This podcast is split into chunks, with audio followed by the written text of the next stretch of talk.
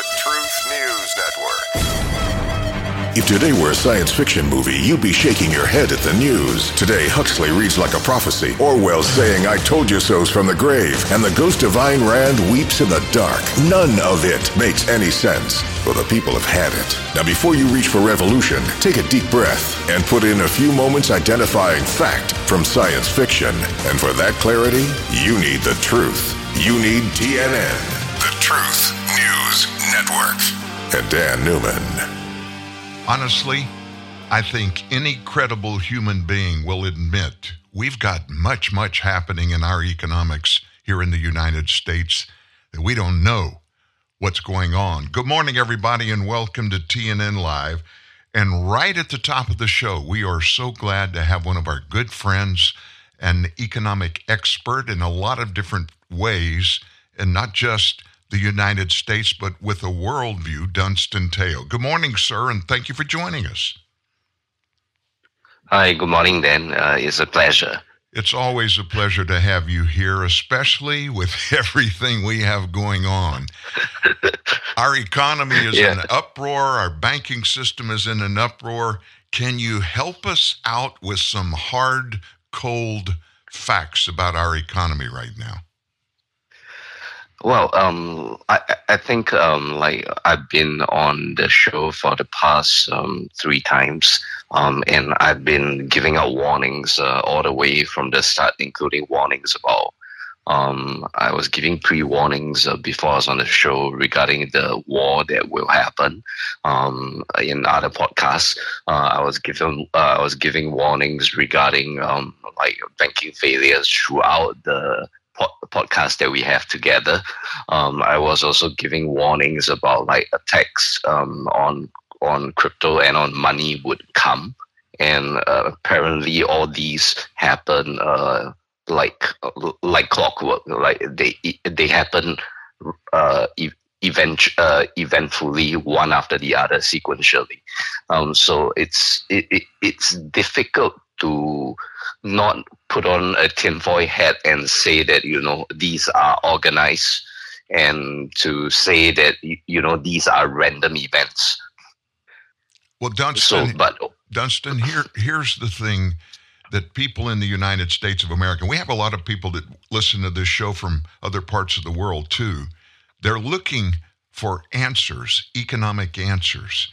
And even though we're told and we're going to play after we finish our segment with you today, we're going to play uh, a segment with Janet Yellen, the U.S. Treasury Secretary, that's going to tell us everything's okay. Don't worry about anything. And we all know in our spirits that's not true. You're a Christian, and I know you believe God is in control of everything, and we all know that fear is a really big negative thing that we embrace. And it's it's just sneaking up on a lot of Americans right now.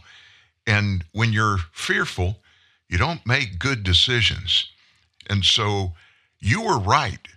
Three times you came on this show and you made predictions and every one of them came true. In the order that you warned us they were going to happen in our world, my brother, in the Christian world, we call that prophetic words. Do you have any advice for us? Advice about what to do right now and where we're headed and how we can better prepare for it? Um, okay, so um, instead of just advice first, I, I think uh, everyone here should understand context, uh, context regarding facts regarding truths. And after that, you, you, know, I, I can give some suggestions. Okay. Um, some of these suggestions might look a bit extreme, but these are suggestions and it's based on individual choices, what they want to do for themselves, what they want to do for their businesses. But it, it would be tough solutions. Um, there is no good way for most people to weather the storm that they are they are in, the storms that are currently gonna come, and the storms that are gonna stay for at least two to three generations to come. Wow. There, there, there will be yeah, there will be no good way but this is not to say that you know we live in a we live in a time where we are fearful because in in the darkest times are where the truth always shines are where people finally wake up and when people finally make changes and make make decisions for themselves i um i learned something from a very smart man a couple of years ago in a message right at, at the beginning of the COVID 19 fear factor that started, in fact, on the first day. And he made this statement. He said, Nothing changes if nothing changes. We want to change something. Well, we've got to change the way we're doing it. And I think that's what we're looking at right now regarding our economy. Correct. We, we have to change what we are used to, what we used to know because most of us know close to nothing. They don't understand how the economy works. They don't understand the banking system. They don't understand how banks are run.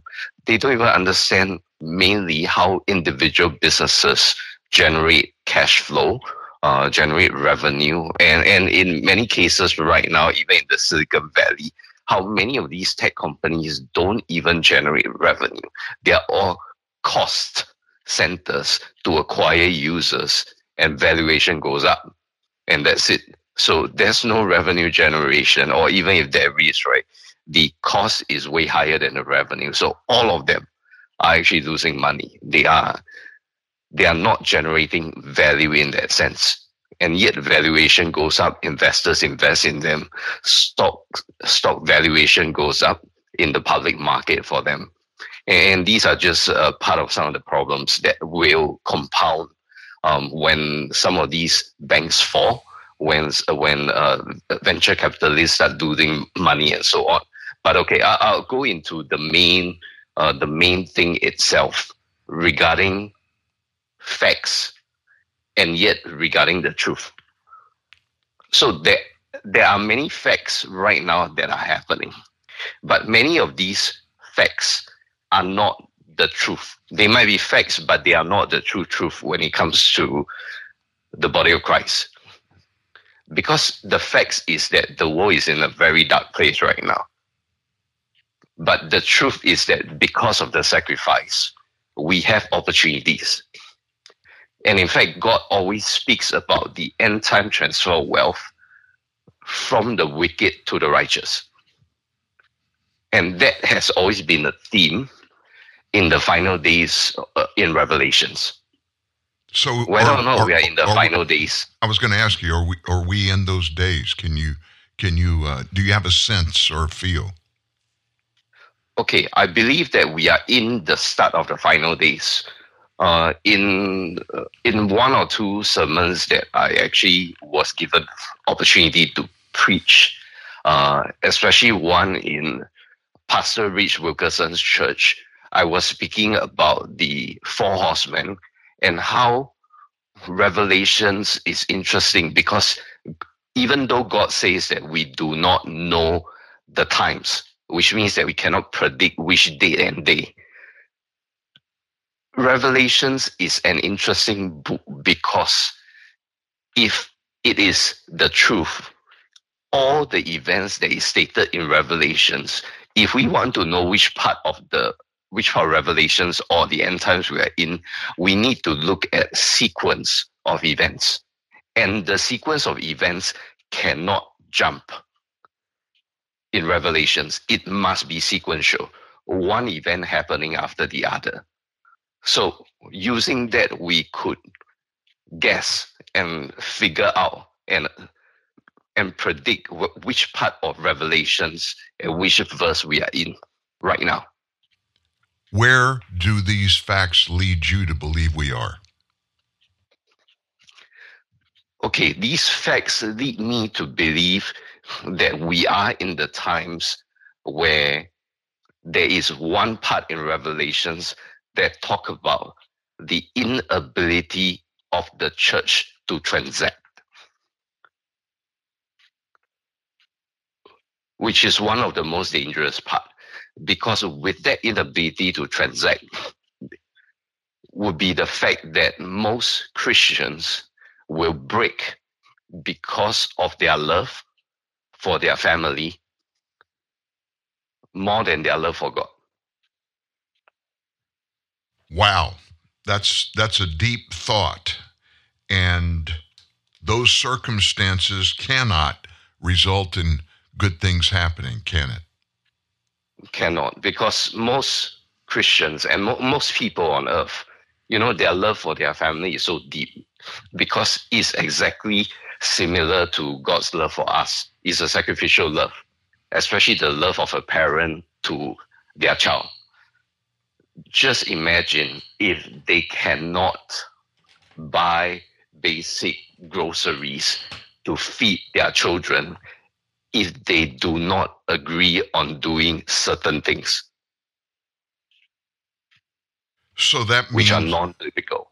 That means that you feel like that mark of the beast that's talked about in Revelation, where every human being will receive that mark, or they will not be able to buy or sell. That would apply to the church, to Christians especially. Yes. And we're going to be in a in a jam. Christians are going to be in a jam if we are in that state right now. Sooner or later, we're going to have to do things that we don't want to do to protect our families. Yes. And and this is where we are currently in and we are stepping into. While the Christians are looking at the mark of the beast, thinking that they are not in it yet. I can I can actually you, you know if given longer periods of time I can I can actually talk about what the true mark of the beast is. I could show the verses and I could show exactly that the financial ecosystem that we have all been in, which include the banks, the financial institutes, the Federal Reserve, the governments itself, and so on, everyone that plays a part of it, including the church depositing their money into these financial institutions, is in effect feeding the mark of the beast which means that we were always in the mark of the beast since the 1940s. So we have been living in that in that system, and you're talking about the financial system being the mark of the beast, where we're depositing all of our assets, all of our actually all of our assets, not just money, but giving up control of all of our other assets to the banking system, today's banking system, which is in effect the mark of the beast. Yes, the entire financial ecosystem is the mark of the beast. Wow. And with with a beast, with an animal itself, if you keep feeding, it grows bigger, it grows more powerful, and it evolves. So right my, now we are more open regarding this because we have started to see it evolving. So it looks more obvious. It looks scarier to us. Is there, it's more obvious. Is there a way for us to move away from that instead of feeding it, like you said, making it stronger, more powerful? Can we do something to protect ourselves and get out of it? We, we can, but it requires a lot of tough personal choice, a lot of sacrifice, and consistent making the choice to be in the world but not of the world. It, it's not going to be easy. Well, we built it. So we built it over all these years. We built it. We did for example, a, a first version of that, of a solution of that was actually Bitcoin. And why that is a version of that is because to know whether or not we are in the mark of the beast, the fruits of it will be known. The fruits of being the mark of the beast is the inability to transact. Are we there That's yet? Clearly written in Revelations. We are there and we have always been there. Try sending funds has a foundation, has a church from United States to some other missions in other countries. I'm not talking about money laundering. I'm talking about sending funds to missionary, helping people around the world, doing charity. Is that always possible? Or is that sometimes possible? Or is that many a times gatekeep from the foundations? My guess is it's sometimes possible at best. Yep. So I give it like maybe 60% of the time we are successful. What about the other 40%? And yet, you know, based on compliance or like like the, the bank say that, you know, oh, we have compliance issue, uh, it, it didn't go through our compliance, um, our compliance department and so on. But yet now take a look with all these compliance, why are banks failing? And why are deposits not given back to the people? And why are the banking deposits not insured enough to protect the people dunstan yesterday we found evidence that showed the total amount of money deposited in the United States in every type of bank account is $22 trillion. The FDIC, who is supposed to be insuring all of our deposit accounts, of course, only up to 250,000 per account, but the total amount of money the FDIC has to pay out those insurances for failed banking is less than $2 billion. Less than 1.5% of that $22 trillion is actually insured. Correct. So, my question that the people who are hearing this is where did the 99% of the money go? What was it used for and what happened to it. Follow the money to know whether or not these are good or wrong practices. Follow the money to know what happened during Lehman times. Follow the money to know where new countries or like countries that are developing are start growing and producing. And obviously follow the money to know that during the war in Ukraine, $60 billion disappeared to Ukraine. Yeah, follow you, the money. You talked to us about this last time you were here. We're talking about digital funds that were supposedly to be sent to Ukraine from the United States. And as Dunstan just said, we don't hear about this. Of course, they don't want us to know about it, but $60 billion disappeared. And the problem is there are ways to circumvent what we as the people can see when people that have an inside track on ways to move money use those and do them and hide that from us. Those that weren't with us last time, Dunstan, tell us about that $60 billion that disappeared, supposed to be going to Ukraine. Yep. So it did go to Ukraine. As to what happened to those money would be questionable. Ukraine doesn't really talk about the money. The money was done through FTX, which now you know is in a in an interesting situation. You're being kind. The, You're being kind to call yep. it an interesting situation. Because the regulators didn't want to persecute them at the start, which is weird because if it's a crypto company, like right now we have banks that are pro crypto, they even if the bank is solvent, they close the bank down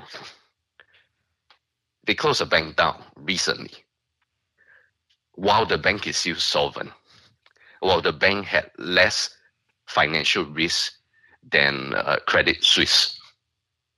And yet they close it down. Why? For all sort of reasons. They're going to create reasons because it's crypto friendly.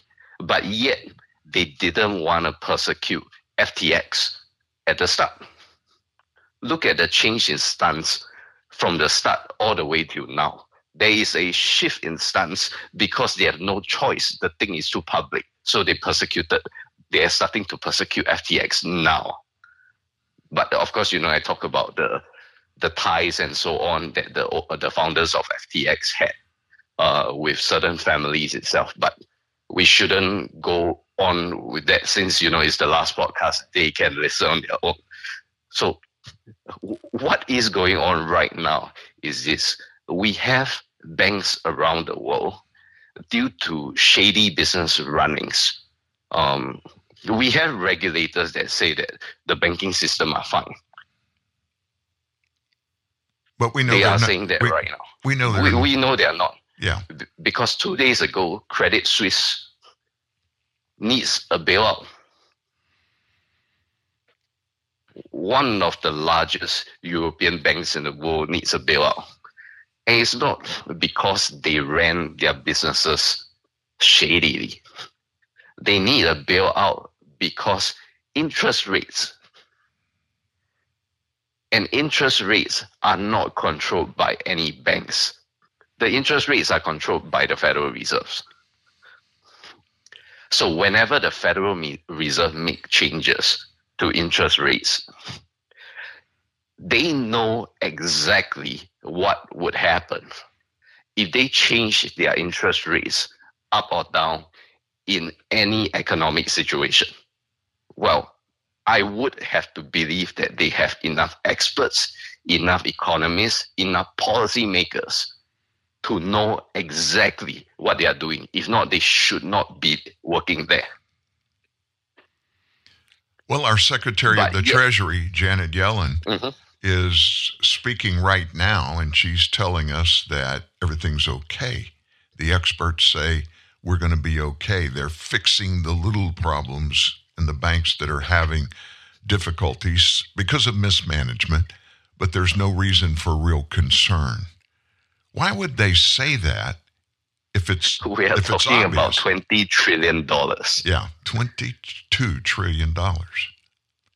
We are talking about one major bank that has a six hundred billion dollar loss of unrealized loss on securities valuation. Where'd that go? Six hundred billion. Where did it go? The six hundred. They billion? can. They say that it's mismanagement of the bank. I agree that you know the the banking management has mismanaged, which is normal. It's a private business. I understand, but the Federal Reserves play a huge part. A large part of the mismanagement come because of changes of interest rates that the Federal Reserves did. And therefore, the, the bonds that the banks are holding, which they invested in of the Treasury, which is controlled by the Federal Reserve, are made worthless because of such changes in interest rates. So, why would they do that? I would not assume. I shall not assume because that's going to be a problem to them. Um, but I would say that I don't think these are benign actions. And mm-hmm. I believe that these are coordinated actions. They, they don't look individual, they look more syndicated to me. So, in other words, because the, the timing is accurate, there is coordinated efforts to make these changes, which would come maybe come from our Federal Reserve and the Federal Reserves for foreign banks, but it's coordinated by someone else or are they coordinating it with each other? Either is by someone else coordinating together. To me, that's not the important thing. To me, the facts is that there is coordination. And that's a problem. Because in in any industry, when there are such coordination, we often frown upon, right? Because you know that's when monopolies are formed, oligopolies are formed, right? In any industry, which is bad for capitalism. Sure. but this is happening in the in the banking sphere. And just imagine any slight changes that the Federal Reserve right now, knowing with its experts that these changes could cause other systemic effects throughout the entire banking system. Yet they made these changes. Wow. Well, for those of you that joined a little bit late, speaking today with us is Dunstan Teo, foremost expert on economic matters, cryptocurrency. He's from Singapore originally. He moved his family to Dubai and several months ago moved his family to Central Florida. And I believe that's where we're speaking to you today, isn't it, Dunstan? Yep. I'm speaking from Central Florida right now. He is uh, every day taking his kids to Disney World. uh, Dunstan, they wish. yeah, they wish. Dunstan, we're going to take a two minute break. And when we come back, I want you to talk to our people from a Christian perspective and tell us how and what we can do to weather the storm. And even if it's going to be difficult, but weather the storm and what kind of spiritual resources do we need to pray for? Is that okay? Definitely. Dunstan Teo with us. This is deep, folks. Don't you dare go anywhere. Copy. It's got phenomenal power, acceleration, good ground clearance, skid protection, and you've got the Multimatic DSSV shocks, so it's just going to be that much more of a fun truck.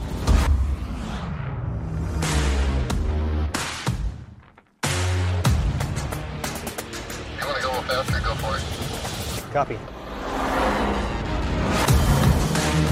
It's an amazing truck. You're going to want to get your hands on one.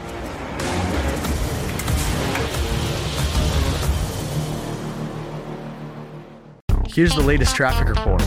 Looks like miles of trouble free driving with Napa Auto Parts. Your local Napa Auto Parts dealer in Modesto has a full line of quality parts for your car or truck.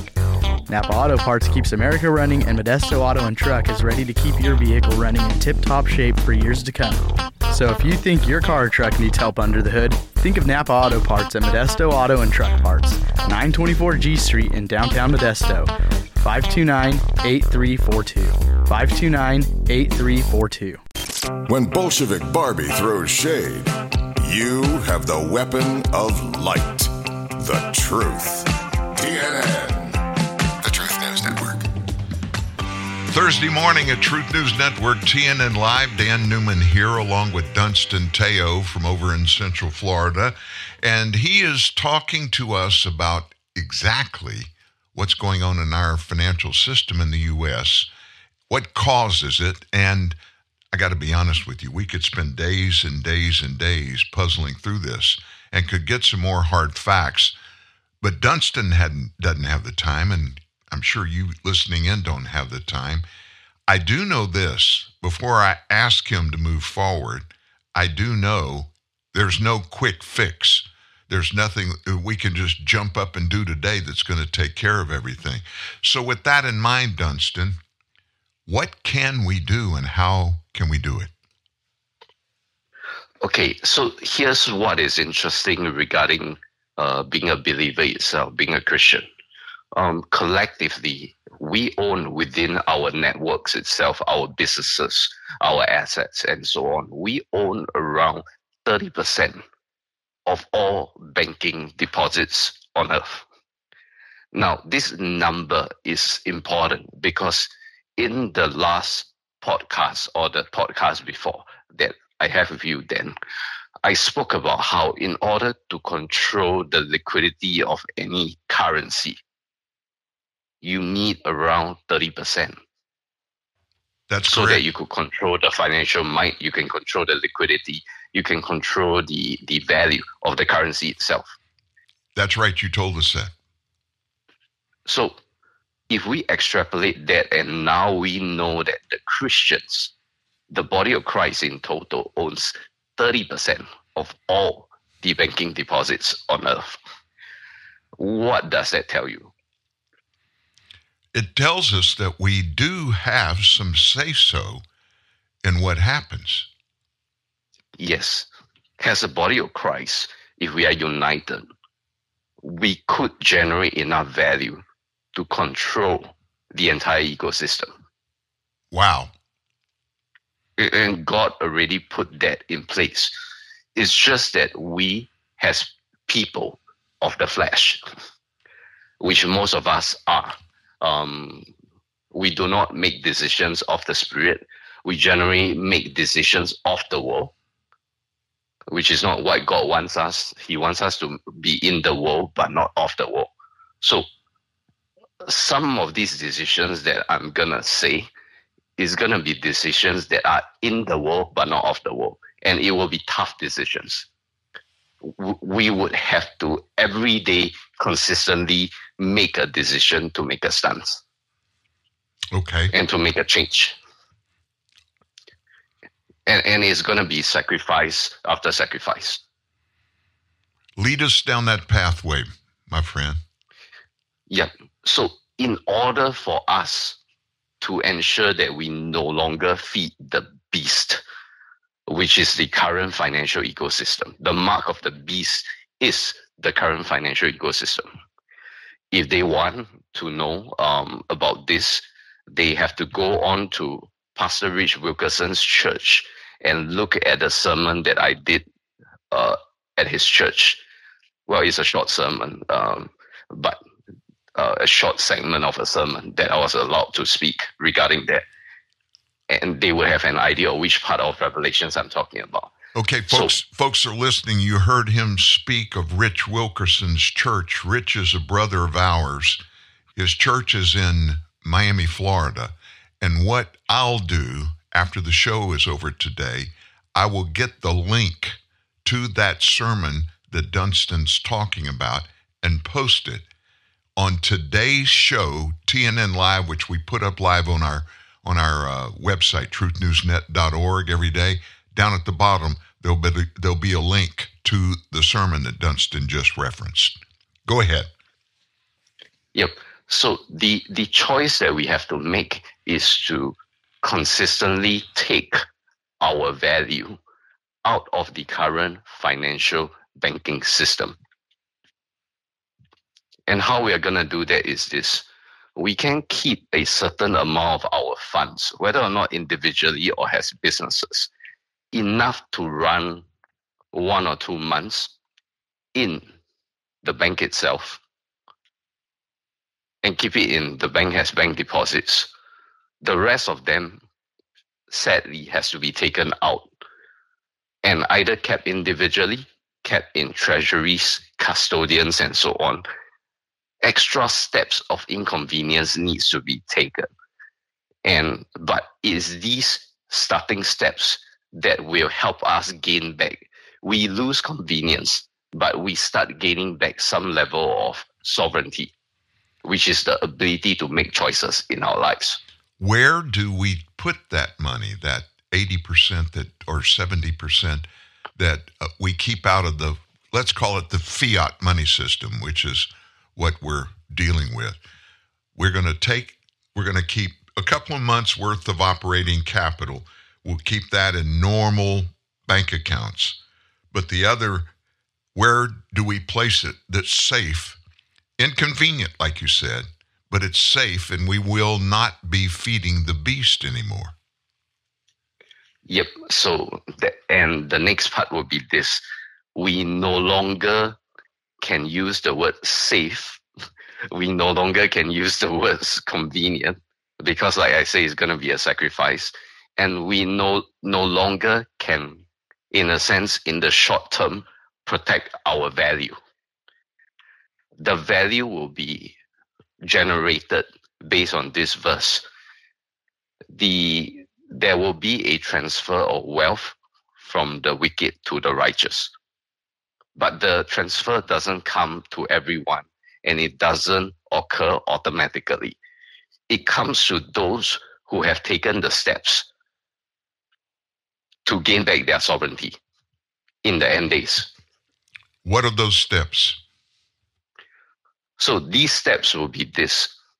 Um, like like I would always tell people, um, at least ninety percent of my personal network well, in my case, it's 99%, but would be in Bitcoin and in other cryptocurrencies.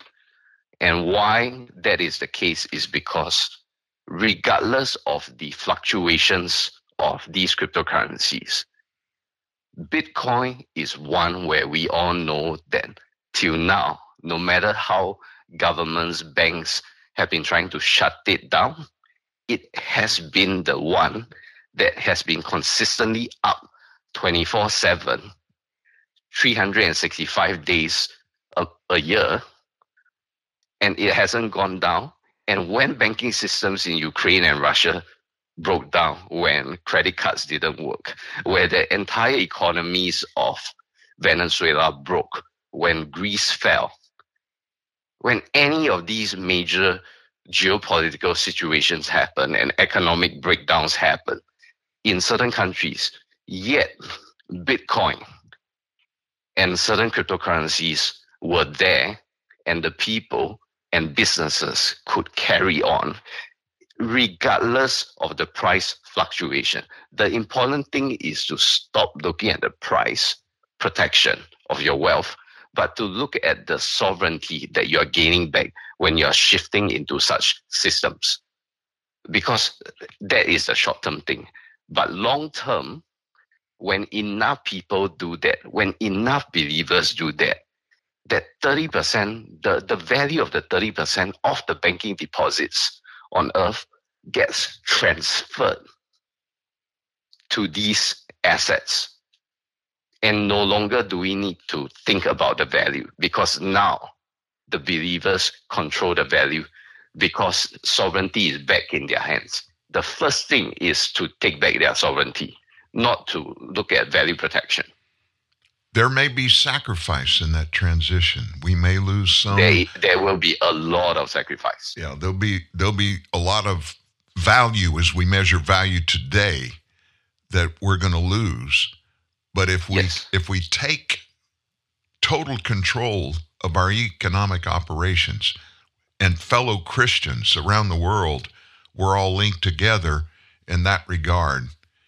Power comes with that. Yes. And that's what God wanted, which was why when Bitcoin first came about, it was a first iteration of God showing us that we are in the world, but we are not of the world.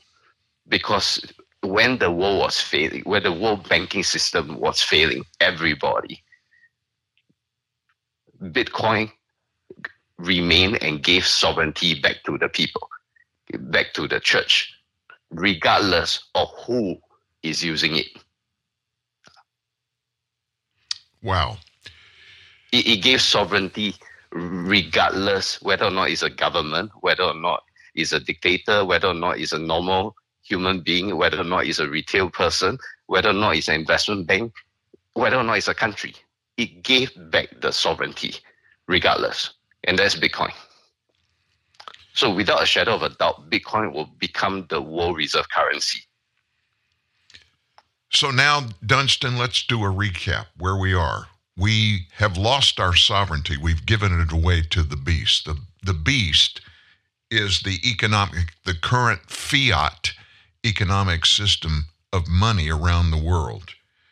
And, yes. and until we take that power back from the beast, which is to take our money, our deposits, out of that stream where they can do pretty much anything with it that they want to and just tell us to shut up if we ask any questions. It will be ours to make all the decisions about. And if we, with fellow like minded people, Christians from around the world, enough of us do that and realize we will see we will the see changes. Yeah. We, and we will see the verse come alive, where the wealth of the wicked will transfer to the righteous. We have a lot of people listening in today that don't know a lot about cryptocurrency. And there are many, many moving parts in it.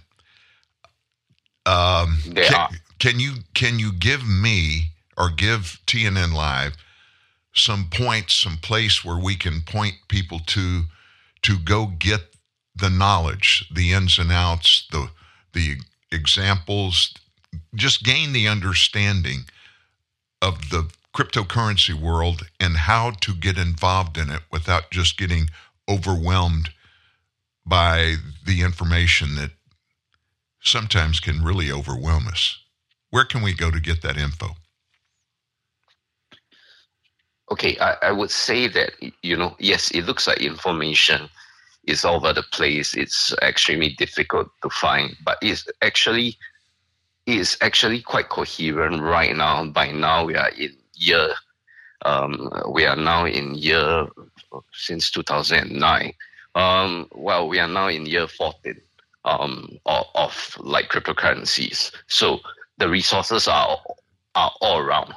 Um, it's not tough.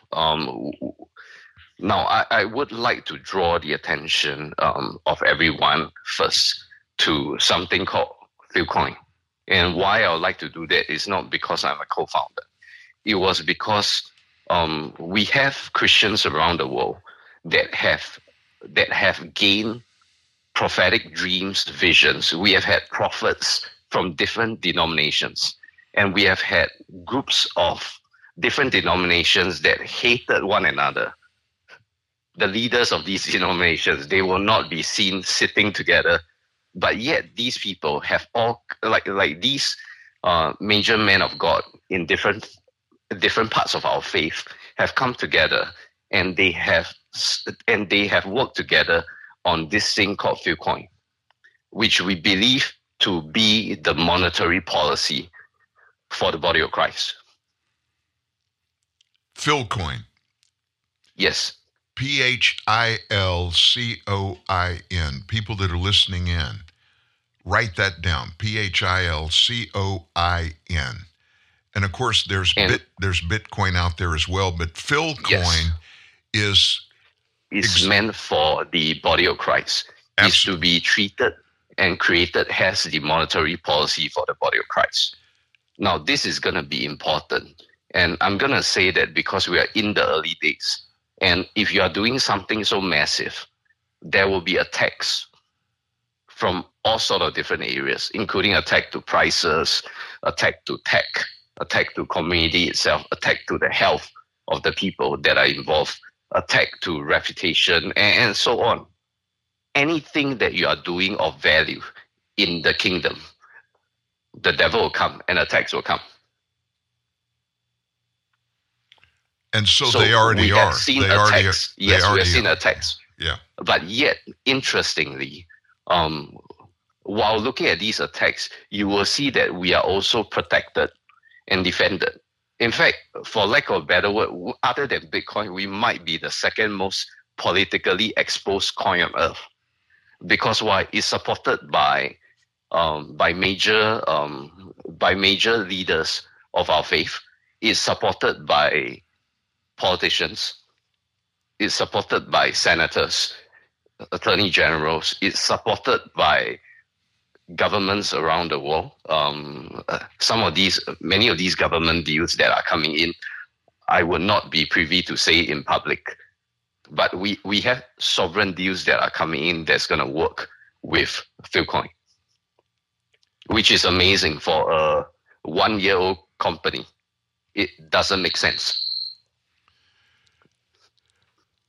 Philcoin. But things of God don't make sense. Yeah, the truth doesn't make sense many a times. That's why I, I keep talking about facts and truth. Facts well, are what you see. Yeah. The truth is eternal. Truth doesn't change. Regardless of what you see. Truth, doesn't, truth doesn't change. Yes. Truth cannot be manipulated. Information yes. cannot change the truth. It exists in a vacuum. We we we say that all the time. Truth News Network. That's what we're looking for. And when we find it, we grab a hold of it and don't let it go. And we know that nobody can change it. So, Dunstan. Yes. Thank you so much for coming. I want to I want to arrange with you for you to come back every couple of weeks and lead us through this process moving forward because we have a lot of people that are asking questions. And the way you've done it we have today, a lot of moving parts. Yeah. The way you've done it today breaking the news and getting a foundation laid of making this transition and why we need to and how to do it and what the end goal and objective is. It's really been enlightening. So, can you come back in a couple of weeks and we've taken 45 minutes of your morning? Maybe a, uh, in a couple of weeks, you and I can arrange another day where you can come back for another 45 minutes and move us forward in our understanding. Yeah, it would be an honor. Dunstan Teo. And if you want to learn about him, let me tell you this in crypto world, this is the guy. And I'm not bragging on him because he is very wealthy. I'm not bragging on him because he's done a lot of things. I'm bragging on him because he's a man of God. I know him. He's a friend. And he has facts for us and truths for us that I got to be honest with you, we're not hearing them from any other place. Dunstan, thank you so much for giving us your knowledge. And I'm excited and looking forward to getting together again in a couple of weeks. A reminder, folks, I will get the sermon preached at Rich Wilkerson's church in Miami that he referenced, that he can give us some more information. I'll get that sermon and we'll put it up on today's TNN Live broadcast that will be put up in its entirety at the end of this show today. Dunstan, God bless you. Thank you for your time with us, and we'll talk. I'll talk to you before, but we'll uh, we'll put another get together and uh, make it happen in a couple of weeks. Thank you so much, Dan. It's an honor, and God bless everyone. Wow. You just can't take knowledge for granted. Now, let me tell you a little bit about Dunstan. Um, he he owns more Bitcoin than anybody else on the planet. I'm going to give you a little inside scoop on what that means. In fact, I'm not going to do it. I don't have permission to do it. It was it was told me in private. But I will tell you he's he's credible. He's credible beyond any recognition that I could give to him in finances when you say multimillionaire, there are a lot of multimillionaires, billionaires, multi-billionaires. When you get in th- those kind of stratospheres, um, the numbers dwindle. But this guy, he loves God. He is a Christian, and his life evidences it. He doesn't need anything from anybody. He doesn't present any kind of deals. He's concerned about Christians. And Philcoin, the cryptocurrency he was talking about, is one of the founders of it, co founder of it. I'm involved in it. I have been for, I guess, about a year now. And it was put together specifically to put opportunities in the hands of these pastors in these little villages in countries around the world that have no way to transact currency. They don't have any, no money. And he'll go in with his people and put cell phones in the hands of these pastors, and mission minded churches around the world will connect with these pastors. And he, Dunstan, and his people, they set up for cryptocurrency to be, instead of dollar bills, to be how you transact to buy groceries you pay people to live somewhere, you hire somebody and pay them. And these little villages, it's been happening for years as a test, but it is in reality in existence right now. So we're going to get another lesson, I guess part three now, from Dunstan. And honestly, he did prophetically tell us the three things that have happened in the world economically over his last three trips to visit with us. He's 100% accurate. To me, that's not a fact. that's just plain old truth. Wouldn't you think? I mean, if you say something is something, you call it something, you say it'll do this, and it looks like this, and all of a sudden the facts start showing that hey, it really is that. It really does look like that. And it really is that. It just makes you want to come back for a little more information. And by the way, he's not selling anything. Period. Back after this. The truth. Straight. No chaser. TNN. The Truth News Network.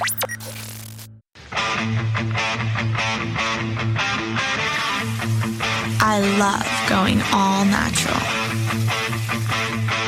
It just makes me feel better.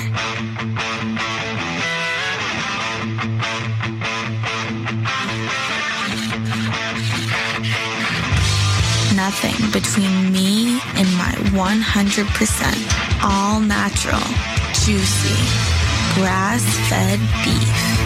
Introducing the All Natural Burger, the first ever in fast food, with no antibiotics, no added hormones, and no steroids.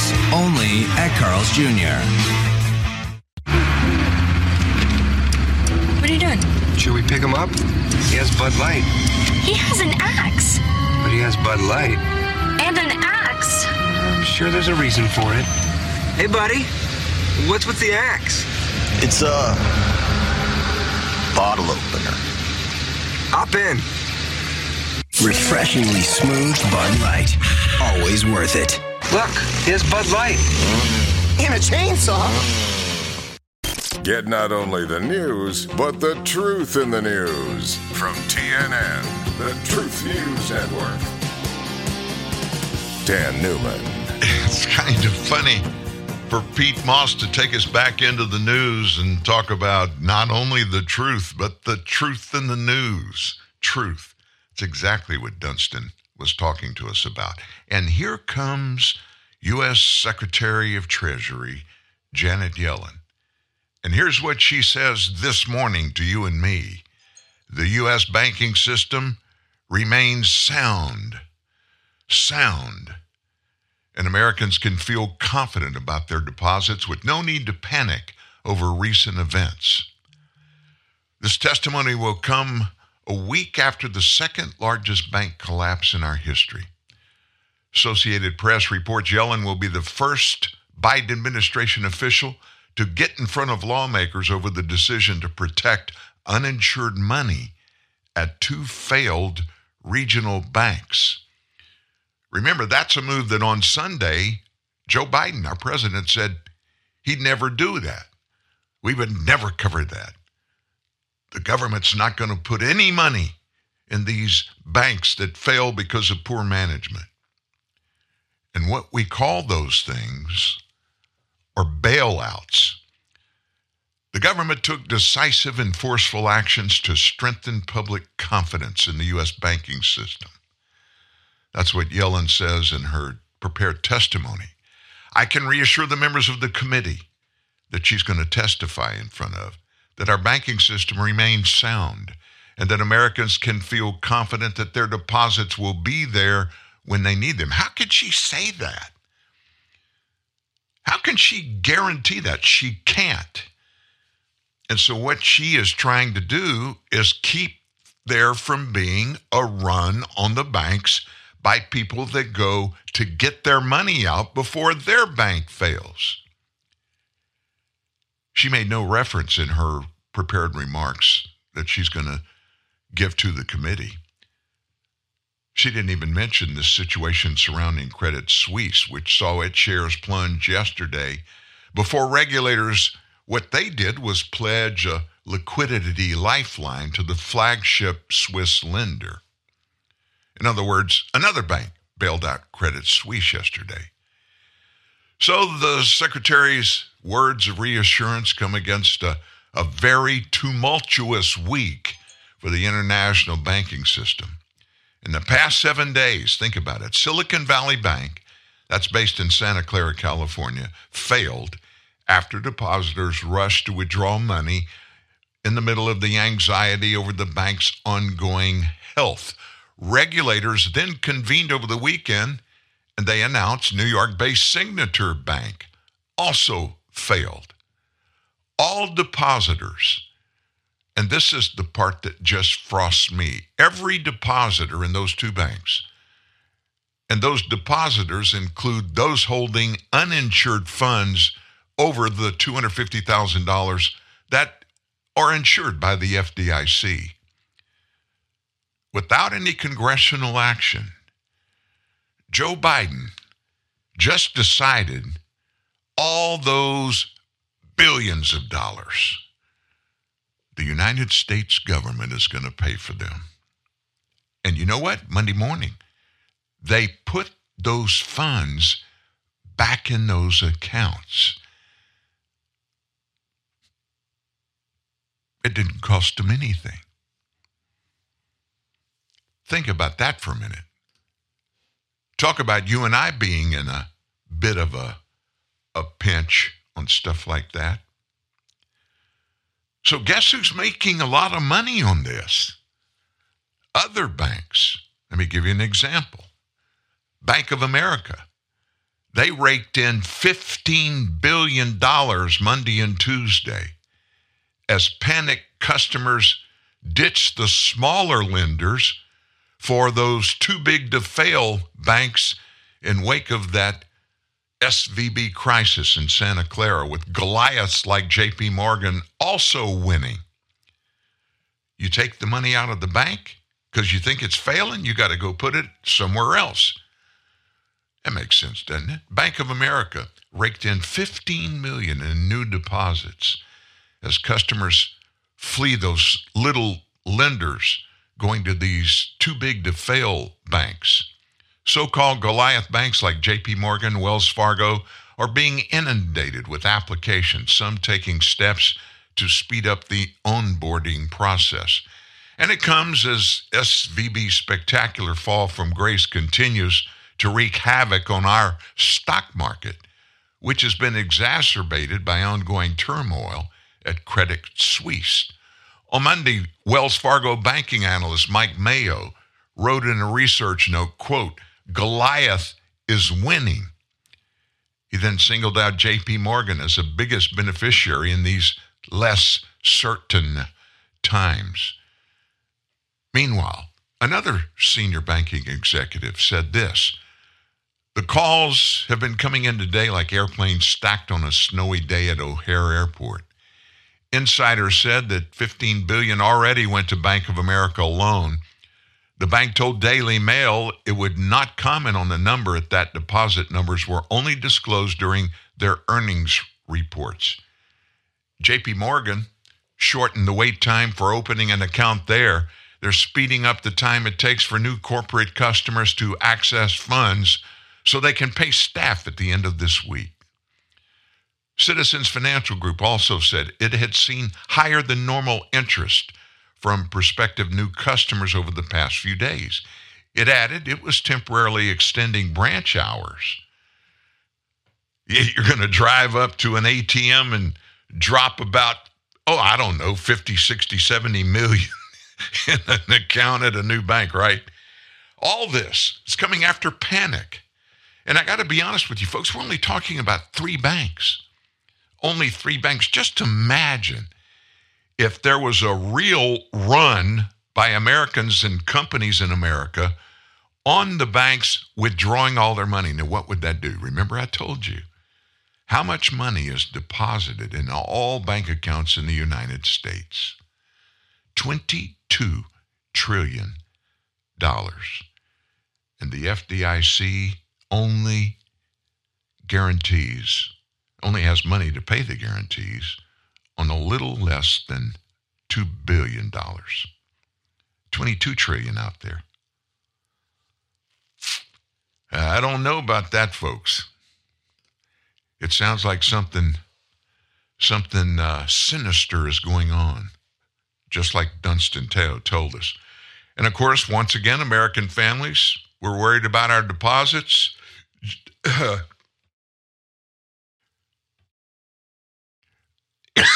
Excuse me. Don't you hate it when you get something hung in your throat for a second? Hold on, I'm going to take a swallow.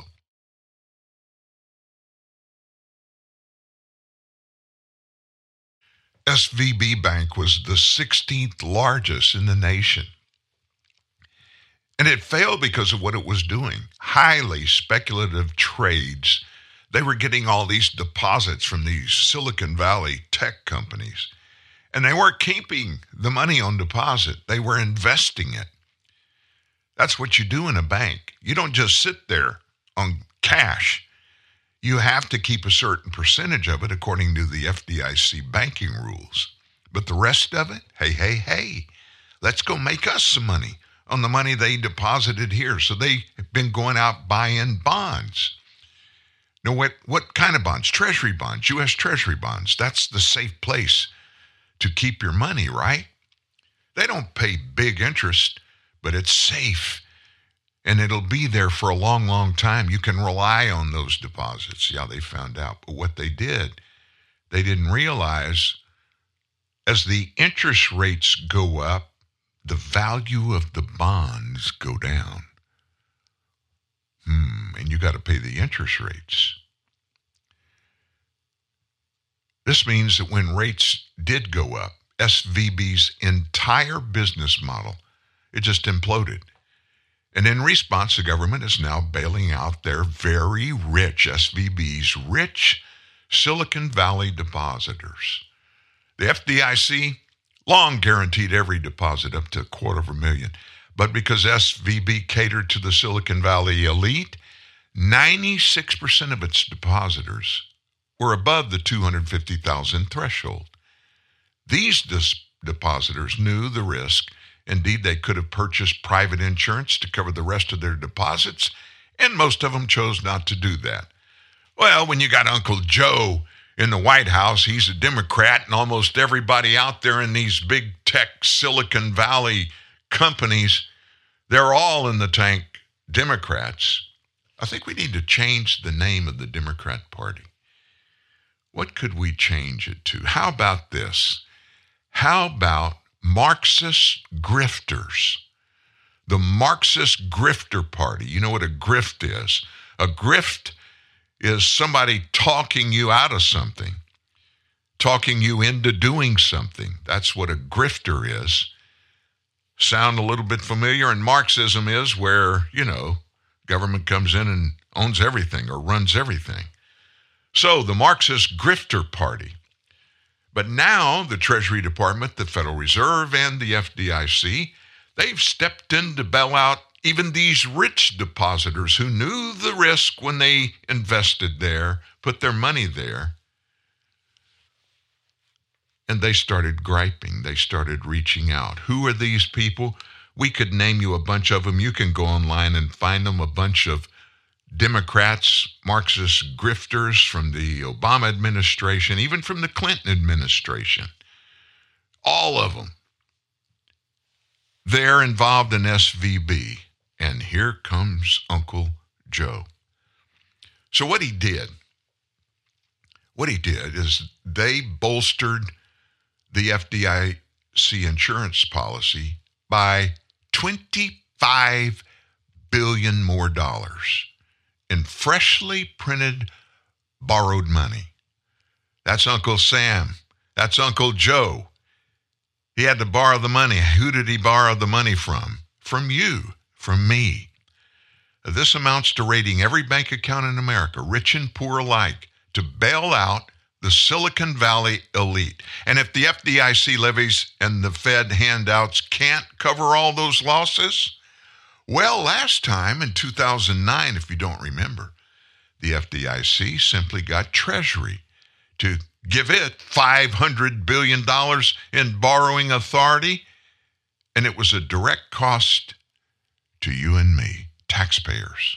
Worse, the Federal Reserve, they're now expanding bailouts to even solvent banks by lending against their failed investments at the original purchase price, even if the value of those investments have plummeted. This is really pretending that those losses never happened. Imagine you buy a car, you drive it for 100,000 miles, then you claim it's worth what you paid for it.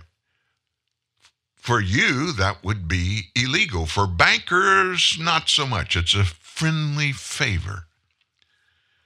Not only does this reward the recklessness of these banks and bankers and investors, it compounds the losses to the American people unless banks can somehow look under the pillow, find that money that the tooth fairy left for you. Seriously, they'd have to find some way to reverse the very interest rate gambles that is sending them off the edge one by one. That ain't going to happen. Finally, markets are now saying the Fed's fight against inflation is crippled. Interest rate expectations have plunged in the past week, signaling that Wall Street expects a quick return to the same easy money that launched near double digit inflation. And so, where could we go? Well, in a repeat of 2008, reckless banks, egged on by reckless policy, have created catastrophic losses for the rich and the powerful that once again will be torn out of regular Americans' pockets. This heads I win, tells you lose bailout cycle is a recipe for more risk, more failures, and more crises without even an, an executive order. Joe didn't sign an executive order, he made a phone call. Congress didn't act. The FDIC, the bedrock insurance of Americans' life savings, is being raided to bail out the rich and the reckless, even as we are talking. Banks now have a green light to take any risk, whatever they want, safe in the knowledge American families are going to cover the tab. And we shouldn't, you and I, shouldn't be forced to bail out millionaires, to bail out venture capitalists and the reckless banks that cater to those grifters. Those banks should be allowed to fail according to the long-standing rules of the game, covering depositors up to 250,000, leaving the rich to get what's left after the FDIC resolution and letting failed banks be bought by more prudent competitors. Bailouts, folks. What happens? You got one bailout, you got to do another one. Which bank are you going to refuse to bail out now? And Dunstan Teo, he, he told us this was going to happen. And what did he tell us today? Nothing changes if nothing changes. You got your money in your little bank in your regional area. I'm not denigrating those. What I'm saying is we've got to change the way that we handle our money if we want this craziness to stop. Remember the numbers. 22 trillion on deposit and less than a couple of billion dollars that FDIC insurance that they tout to us all the time, even in their advertising.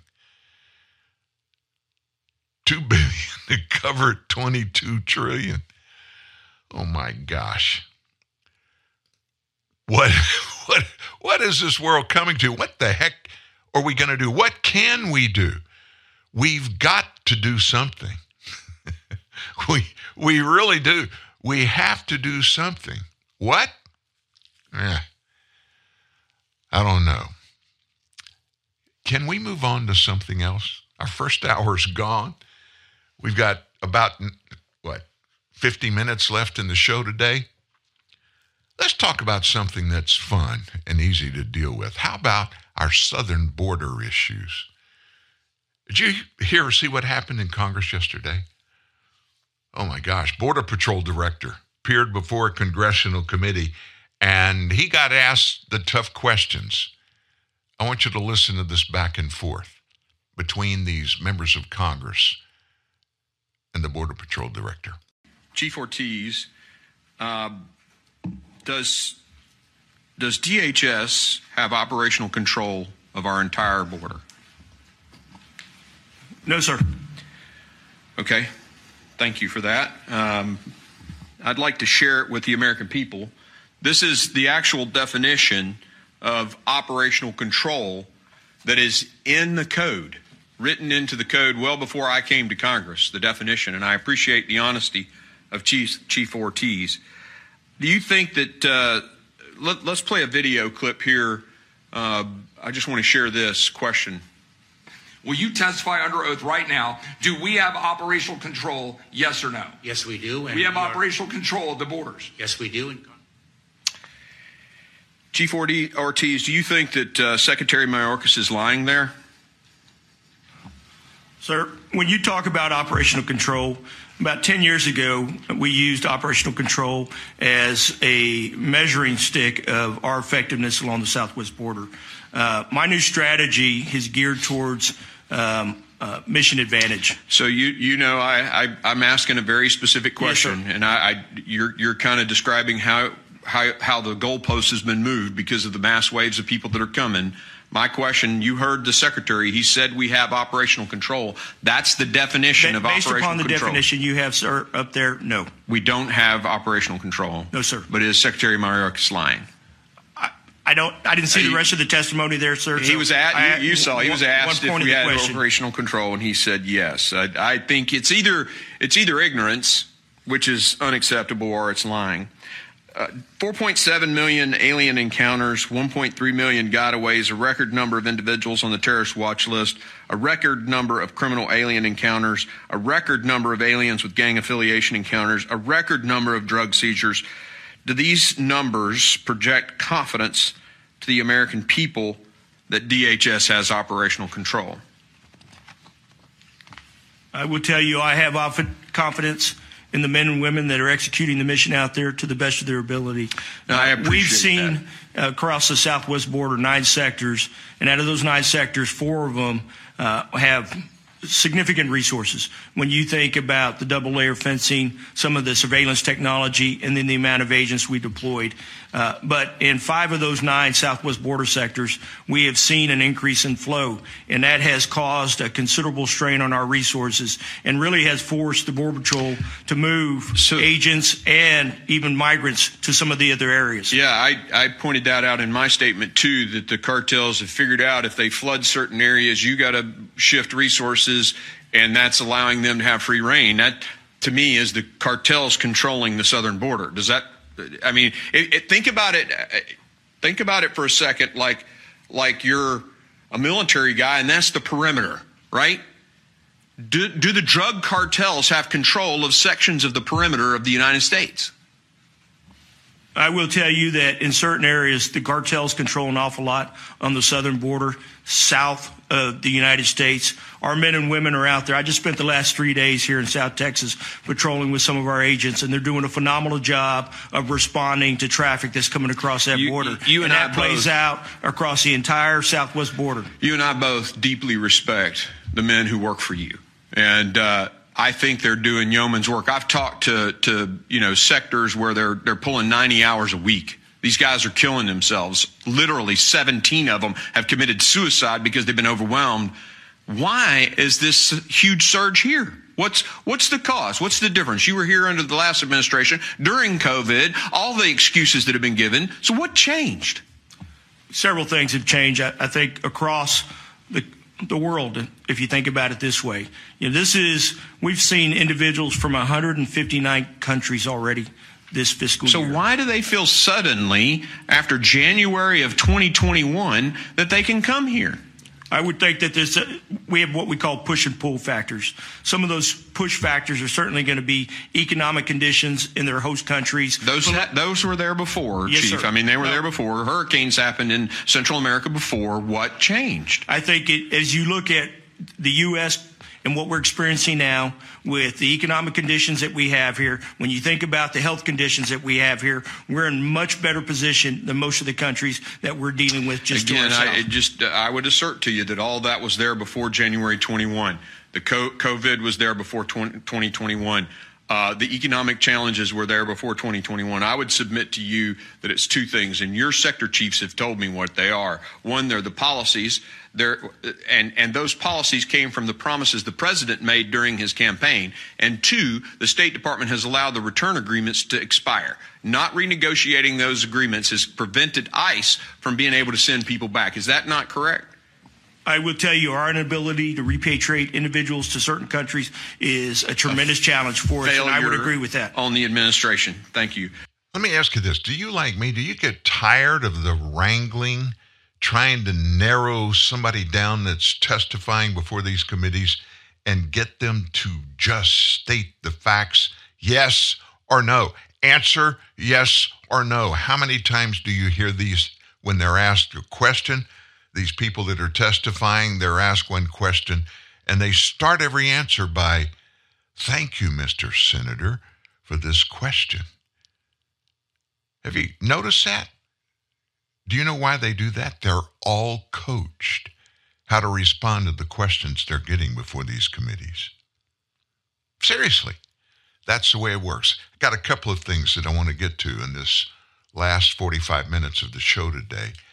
We want to talk about the origins of COVID. Oh my gosh, we're going back to COVID stuff? Yeah. Why are we going back to it? Not so much because we don't know what it is. You and I, we've talked about it on this show for way over a year and a half or two years. And it's still being debated, and there's no consensus.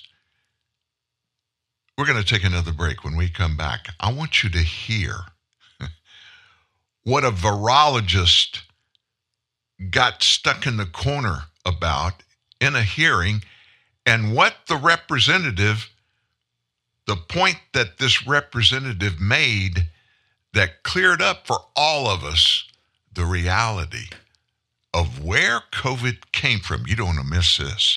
When your cable company keeps you on hold, you get angry. When you get angry, you go blow off steam. When you go blow off steam, accidents happen.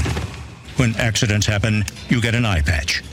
When you get an eye patch, people think you're tough. When people think you're tough, people want to see how tough. And when people want to see how tough, you wake up in a roadside ditch. Don't wake up in a roadside ditch. Get rid of cable and upgrade to DirecTV. Call 1 800 DirecTV. Ah, luxury. The aroma is full bodied, the flavor is decadent, the touch divine, and the drive Yes, the drive of luxury is simply infinity. Introducing the Infiniti Luxury Test Tour. If you think you are familiar with luxury, you haven't driven an Infiniti. Infiniti of Elk Grove invites you to truly become familiar with luxury and take a luxury test tour. It's like a test drive, but with more luxury. We invite you to drive luxury to luxury, not for an hour or even a day, but for an entire weekend. Your choice. Select your Infiniti and motor off to a luxury weekend in Lake Tahoe or Napa Valley. And yes, all the luxury is on us. Introduce yourself to luxurytesttour.com and truly become familiar with luxury. Infiniti of Elk Grove is literally giving you the keys to a luxury experience like none other. Luxurytesttour.com. Drive luxury, drive infinity. Infiniti of Elk Grove. Expect more. Yo, some people think it don't make sense that I'm a horse whisperer. Fancy prance, yo! But you know what else don't make sense? Bye. I mean, it's good for you, but still somehow tastes amazing. Sideways fancy prance, you heard? Yeah. Clippity clop, clippity clop. Yo, I just whispered all of y'all. Too easy. Bye. Five calories, antioxidants, and tastes amazing. None of this makes sense. In the clown car of the deep state, you will never find a greater den of scum and villainy. You need a hero. Here again, blaster in hand, is Dan Newman. You know, it seems to me like we have just rationalized to accept that Congress is going to take forever to get anything done. They're not going to get together in a room, the members of Congress, and have people in front of them asking questions, getting answers, and getting truthful answers from which you make choices, you make decisions you write legislation. You get a legislative bill put together and then you debate it and you make changes if necessary. And then you shoot it out to the floor of the House or the Senate. You do debating there. You accept maybe discussion about some amendments. Maybe you amend, amend them there. But you get something finished. And then they're talking to these people in these very, very important positions in every area of our lives. And they can't get these people to even give real, solid answers. Everybody's trying to pontificate. You know what I'm talking about. Can't just get answers and rely on those answers. So here's a good one. What's the source of COVID 19? Where did COVID 19 come from? How did it happen to get around the world and kill millions of people? What's the cause? Who's responsible, if anybody is? And what does Fauci tell us? He still will not say. It's likely that COVID 19 originated in the Wuhan Institute of Virology in Wuhan, China. He won't say that. Everybody else is admitting it finally. But still, Fauci, oh, it came from nature, some animals. Listen to this conversation. So, Congress is making it clear that when it wants the president to declassify intelligence on COVID's origins, the House, with the Democratic support, voting unanimously to pass a Republican bill, which could do just that. So the vote comes after a hearing this week where witnesses backed the leak theory as the likely cause of the pandemic. The Senate passed that bill unanimously last week, and now members of both parties agree they want the truth for the American people. I believe that the IC should make as much public as they can, consistent with the overriding need to protect sources and methods. Transparency is a critical element of our democracy. The factual grounding of the IC's analysis can be an antidote to the speculation, the rumor, and the theories that grow in the absence of good information. Meantime, the former White House top COVID doctor clapping back after that House hearing where criticism rained down on him. Former CDC Director Robert Redfield testified that Dr. Anthony Fauci froze him out of discussions of the lab leak theory as the pandemic's possible cause. Dr. Fauci telling Neil Cavuto that is not true. He also denied Congressman Jordan's accusations that he financially rewarded scientists for writing a paper discounting the lab leak theory. Dr. Fauci also claiming this. I keep an open mind, and I've always done that. And that circus that went on at the hearing about accusing me of trying to get people to be convinced one way or the other was really very unseemly and had nothing to do with reality. Here's Fauci, though, over the last couple years. I'll let you decide.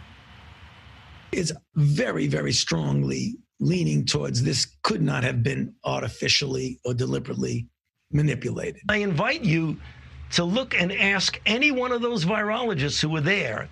And when they finally looked at it carefully, they said, you know, upon re looking at this carefully now, we think it's more likely that it was a natural evolution.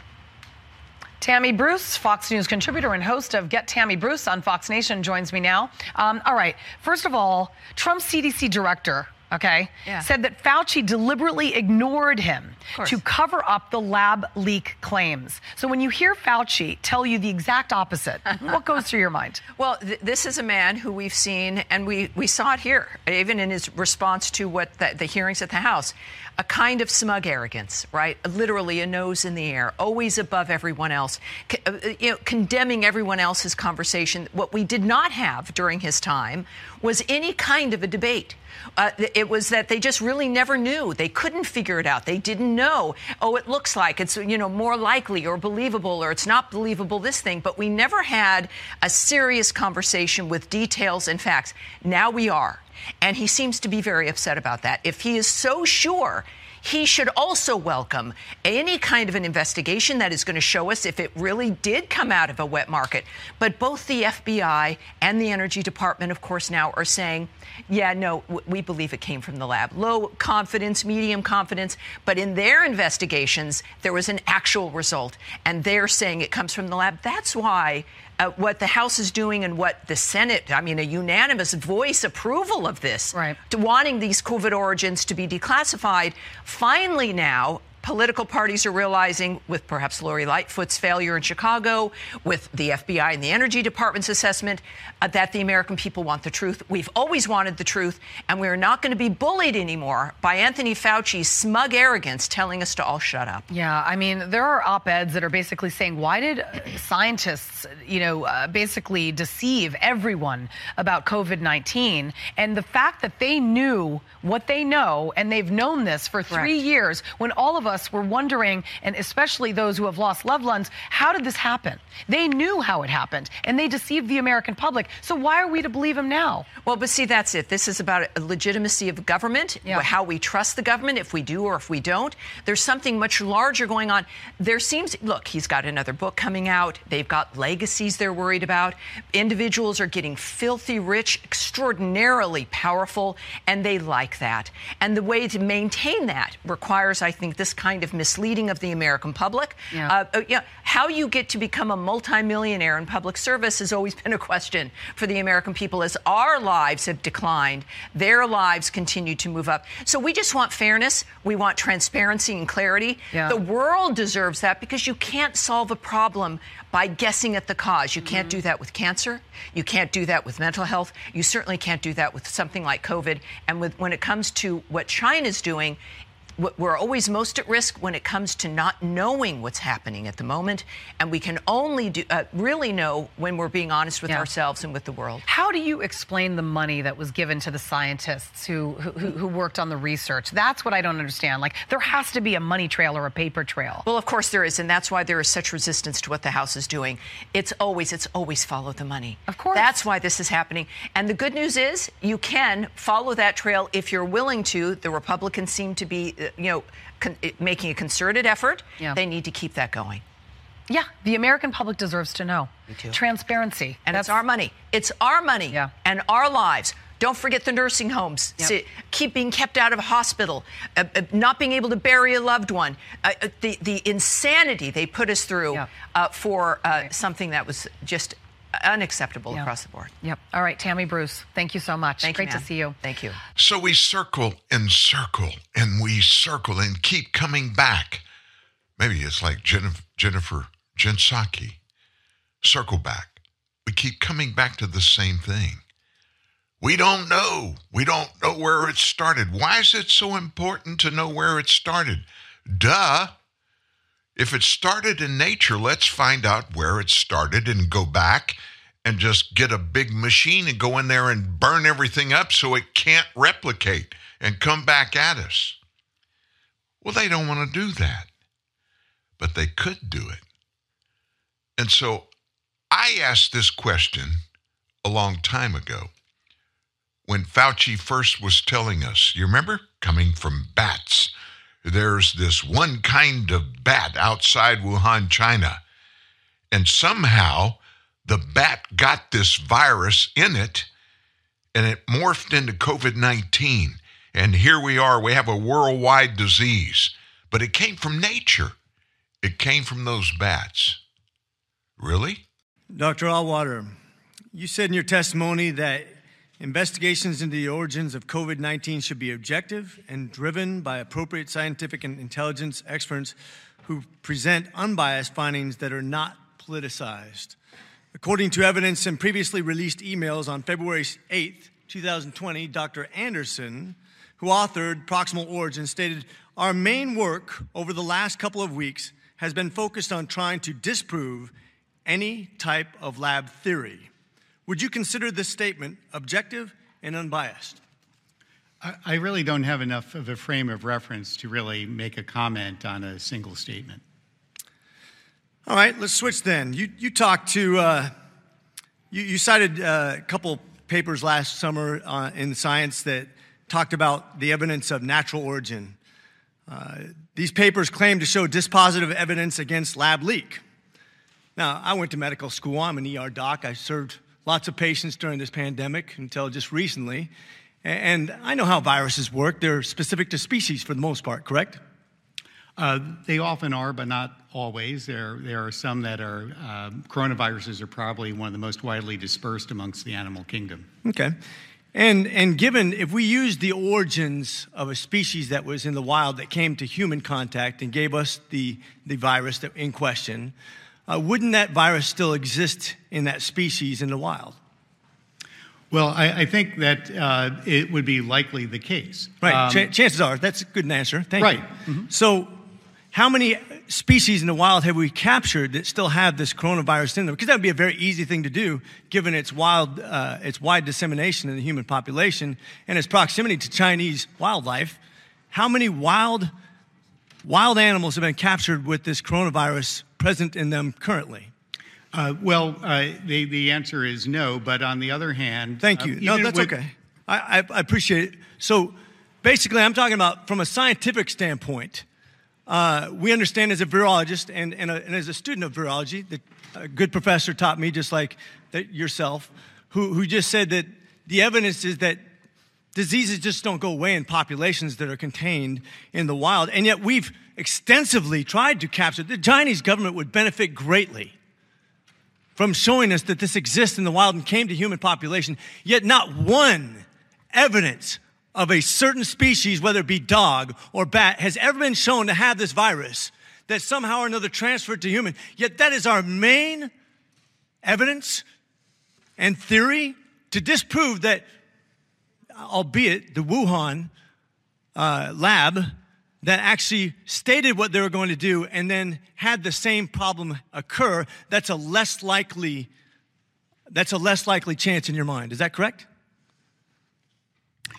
Well, I, I think the uh, hypotheses remain very open at the moment. So, so which one do you think is more scientifically based, based on what we just discussed? Well, I, I, I'm not privy to intelligence community information. So you don't have an opinion? Well, um, I think it is more likely at the moment, just based on my reading, uh, of uh, a zoonotic, that is an animal based. So, so based on the fact that we need to attend to both. So you would tend to favor the, the hypothesis, even though it has no proof whatsoever that it, it actually exists in the animal genome, or uh, that you're going to favor that over the fact that a Wuhan lab that said they wanted to do this and then had an outbreak about the same time, that that's less likely. Got it.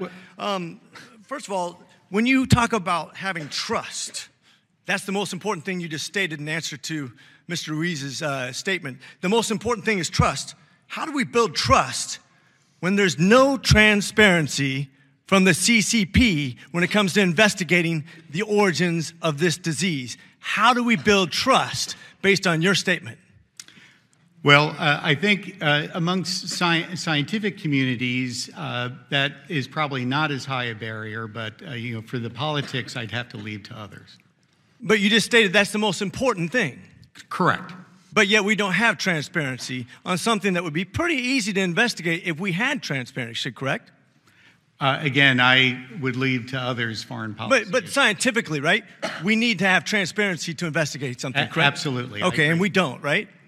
Uh, well, I, I think this has been brought up. And, Yeah, I, okay, so we agree on that, that we have no transparency on the one thing that we need trust on to investigate the less likely cause of this disease. So it's just totally coincidental. So, with that, I will state that he pretty much agrees with me when it comes to the origins, just doesn't want to admit it. Thank you very much. I yield.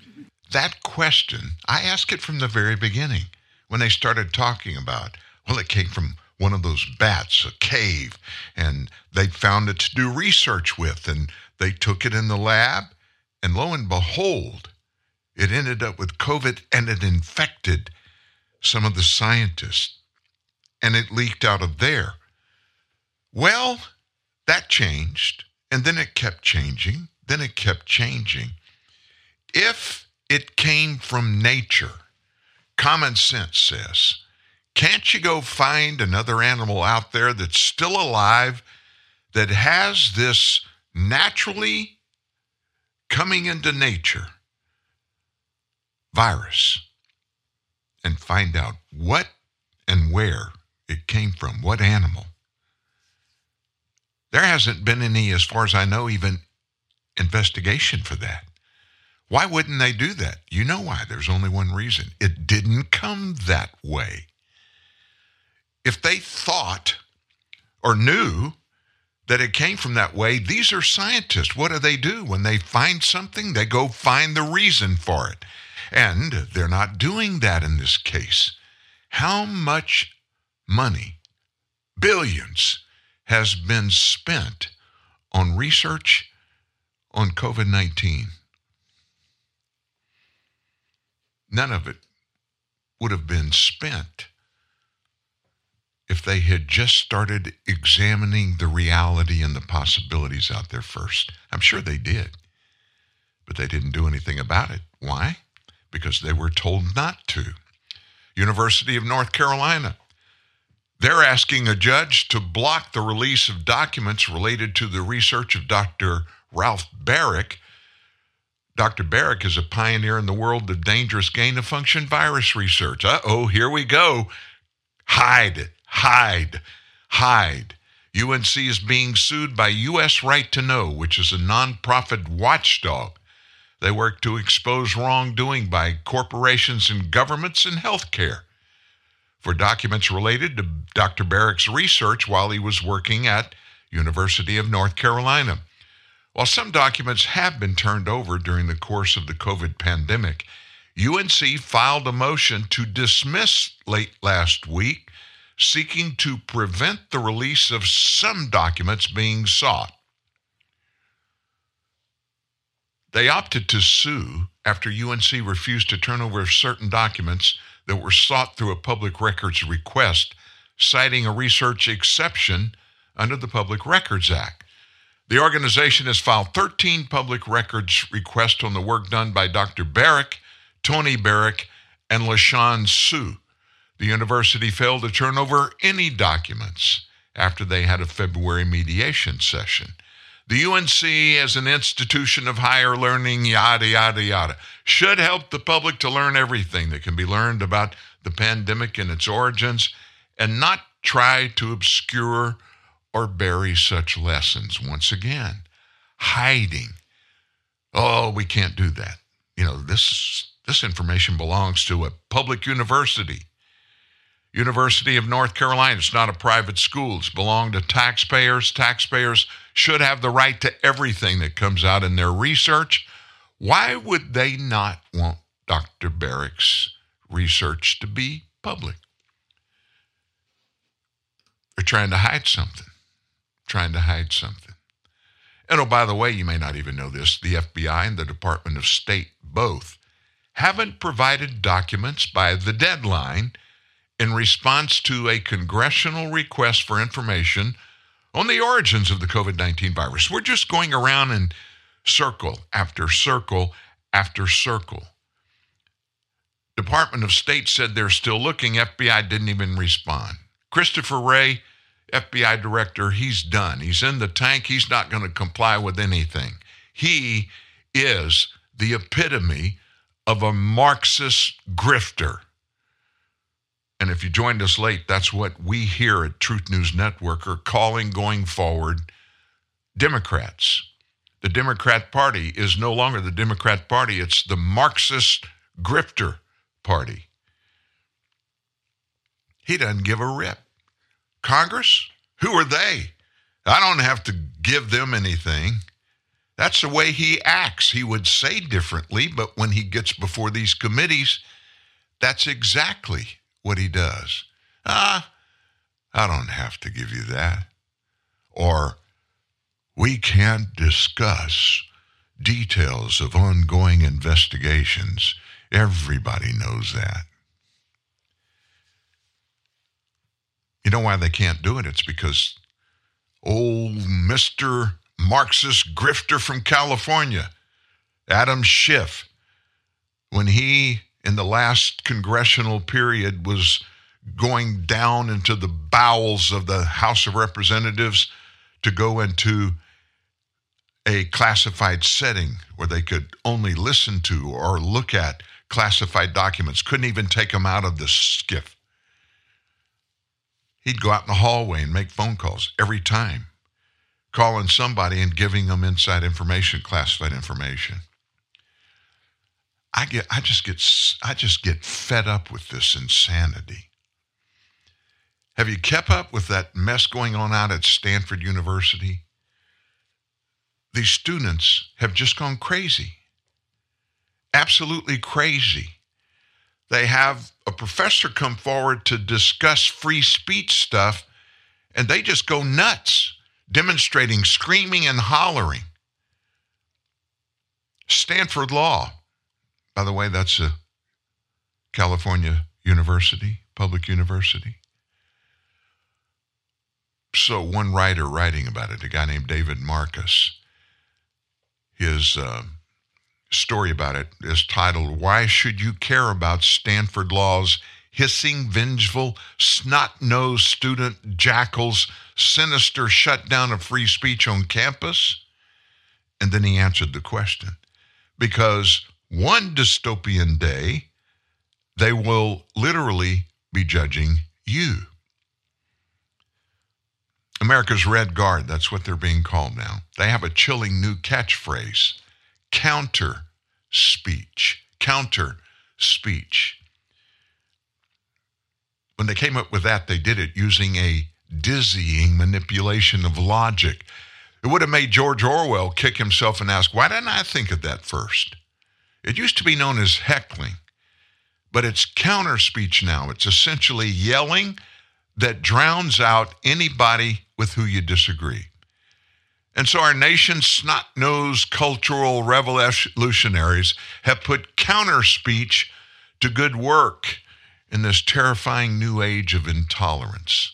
Spoiled brats at Stanford Law are leading the charge. They have fully embraced this society slaughtering insanity as they continue to bathe themselves in disgrace following their shameful treatment of a federal judge who dared to accept an invitation to campus last week. It was a classroom of hissing jackals. They goaded on by the school's Dean of Diversity, Equity, and Inclusion, refusing to allow Fifth Circuit Court of Appeals Judge Kyle Duncan to even speak at all. So, who is this group? An aptly named Stanford chapter of the American Constitution Society. And they claim that vicious and vulgar abuse hurled at Duncan was his own fault, writing that he was painted as a victim when in fact he himself had made civil dialogue impossible. So I looked into it. What was the sin that Duncan was being castigated for? What did he do to deserve all this? He refused to use trans pronouns when he's on the bench, the Fifth Circuit Court of Appeals bench. That's it. That's all it takes these days. So, the president of the university, Marc Tessier Lavigne, and dean of the law school, Jenny Martinez, showed a sliver of sanity. They apologized to the jurist for student and staff behavior inconsistent with the school's commitment to free expression. But no sooner had the ink dried than hundreds of students, nearly one third of the law school, engaged in an eerie and menacing protest against Dean Martinez herself. As any good cultural revolutionaries would, they turned on their teacher. Martinez's classroom was plastered with papers demanding apologies to them. For what? Well, for the quote unquote harm of hearing offensive speech, of course. The signs, childishly taped across a room's whiteboard and desk and computer, unironically appealed for their own free speech rights even when they would deny those rights to anybody and everybody else. It was Stanford Law's Federalist Society who extended the invitation to Judge Duncan. They obviously wanted to hear what he had to say. Why is it okay to deny them the chance to learn from a man with decades of judicial experience? After all, it's the Stanford Law School. This is a question not likely crossed the minds of these extremists. They're so certain in the righteousness of their own cause. Never mind that they don't yet have law degrees. What can they learn from a Senate confirmed federal judge? He should be learning from them, right? Then it was to, must only have looked like a medieval prisoner's walk to the gallows these illiberal nabobs clad in black, donning face masks that read counter speech is free speech. They lined the hallway outside of the dean's classroom, stared her down in silence as she walked to the elevator. Students who refused to participate in this gauntlet of intimidation were themselves subjected to the same treatment from these overprivileged babies crying and moaning about other people being allowed to have opinions. You know, when you think about it, on the one hand, you got to feel there's some humor in it. Imagine paying about 67,000 bucks a year to go to Stanford Law and emerge with no understanding of the concept of free speech, or for that matter, common sense. And you want to be a lawyer, you want to be a judge. Even the school's complicit DEI dean, Tirien Steinbach, appears completely clueless herself. It goes without saying that she should be fired, her entire ridiculous department abolished. But she's an atrocious educator to boot. So after she lectured Judge Duncan about the supposed harm he caused, she spewed forth what must go down as one of the most depressing utterances in the history of pedagogy. Is the juice worth the squeeze? That was her question to the judge. Is the juice worth the squeeze? She was reading off prepared remarks. Ostensibly, she meant to say, Are provocative ideas worth the trouble of upsetting woke, infantilized students? Yes, Dean, they are. In fact, humanity, all of humanity depends on it. We got to get some common sense into the heads of all of these heads of mush. The most terrifying part of this whole incident is that these childish, caterwauling law students will soon become attorneys and even judges themselves. How are they going to do their jobs in the real world? How are they going to defend the wrongly accused or vigorously prosecute the guilty?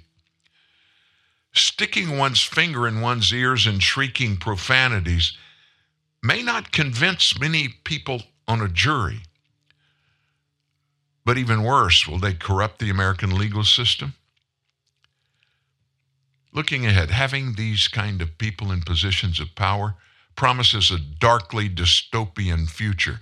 Picture a country in which vengeful, weak weirdos they mete out injustice to anyone who denies their current thing, the idea of the day, be it pronouns or any other fashionable form of fascism. In a couple of decades, we may find ourselves staring at some mal-educated official in a furry costume condemning us to the re-education camps for the thought crimes du jour. And this is not a far-fetched idea. Even today, Minnesota Democrat lawmakers are talking about establishing an official thought crime database that will compile the identities of those who commit entirely lawful yet undesirable acts. I'm sure it's something these protesting students would no doubt think is wonderful. Sadly, the oppressive mind virus reaches beyond Stanford Law. The state of higher education in the U.S. is a floundering mess. Students don't learn how to think, but they learn what to think. Is it any wonder that young minds shielded from opposing opinions are going to become stunted? Is it any wonder that our future leaders will instead howl when the one thing they've been taught, progressive shibboleths, are challenged?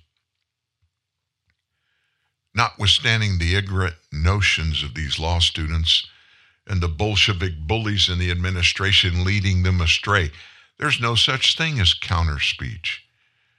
There's only this free speech. This insidious concept is the destruction and the desecration of speech. It's the howling of the wild animal, not the reasoned discourse of humans.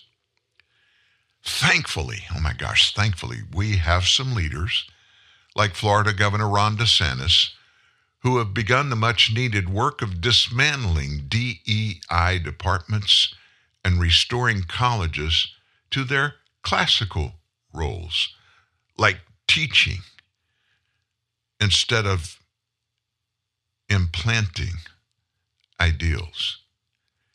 It can't come soon enough.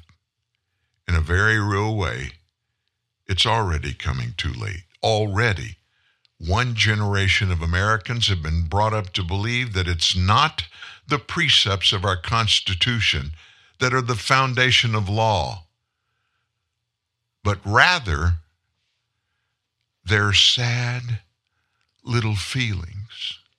Oh my gosh, I don't know what to do. That professor said something that it, it we can't we can't demand the specific pronouns we want to use during lectures.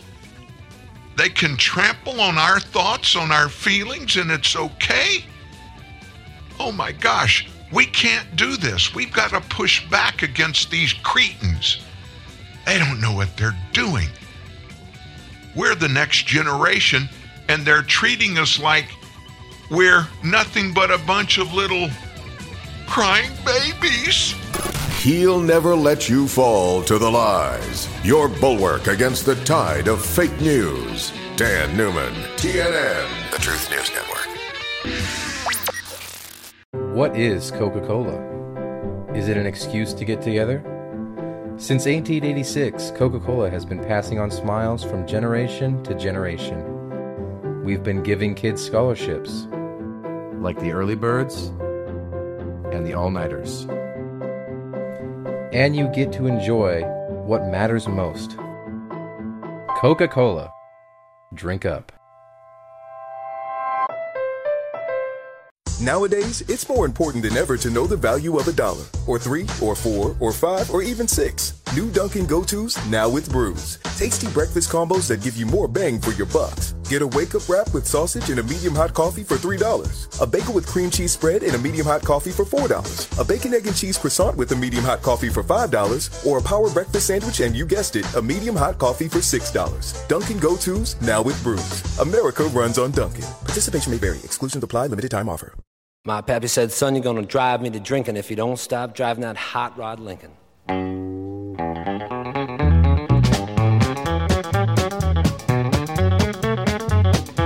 If you've never heard this song before, raise your hand. I see those hands.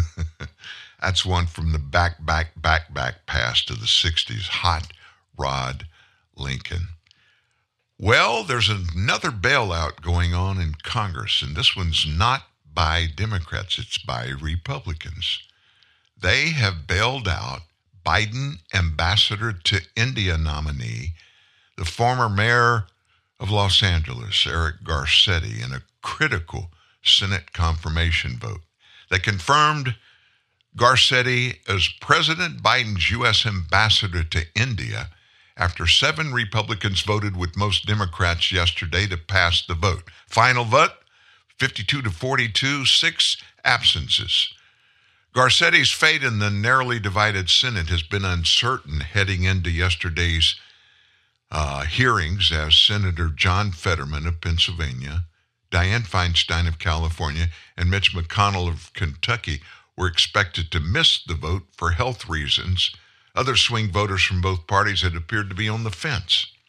So here are the Republicans that voted for Garcetti. Bill Hagerty of Tennessee, Todd Young of Indiana, Roger Marshalls, Kansas, Susan Collins of Maine, Steve Daines of Montana, Bill Cassidy from Louisiana, and Lindsey Graham of South Carolina.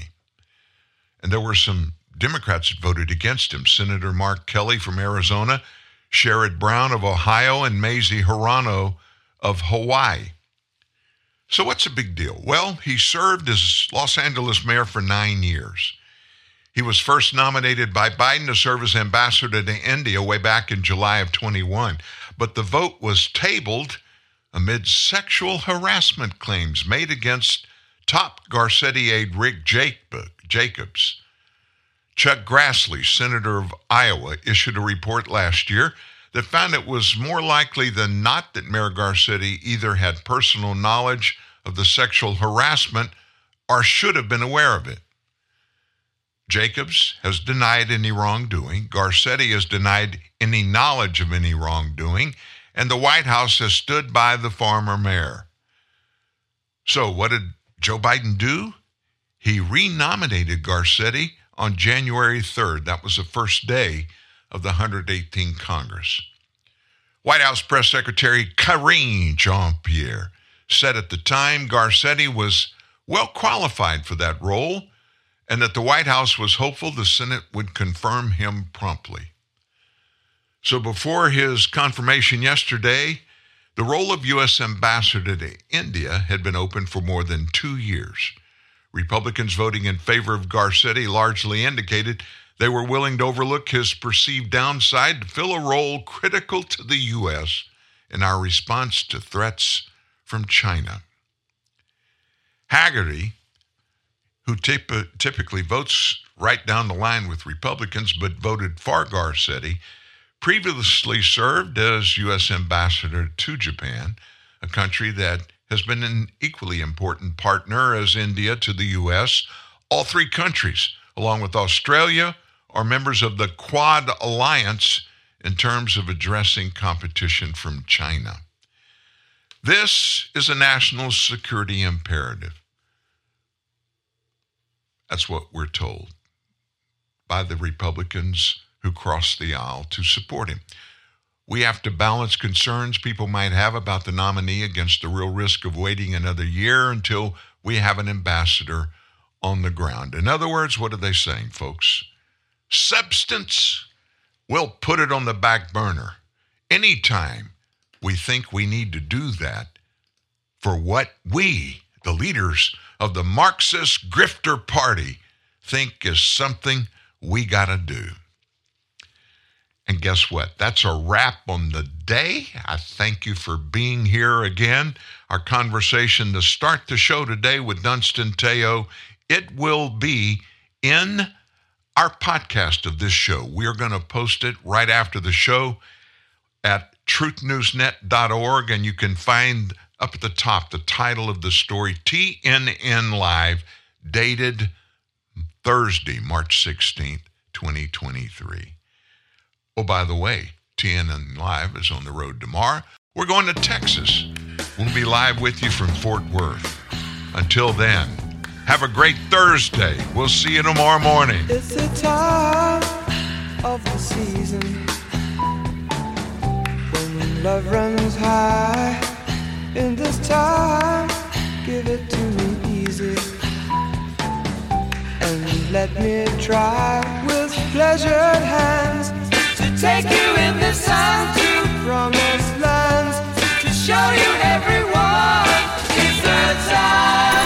He'll never let you fall to the lies. Your bulwark against the tide of fake news. Dan Newman, TNN, the Truth News Network.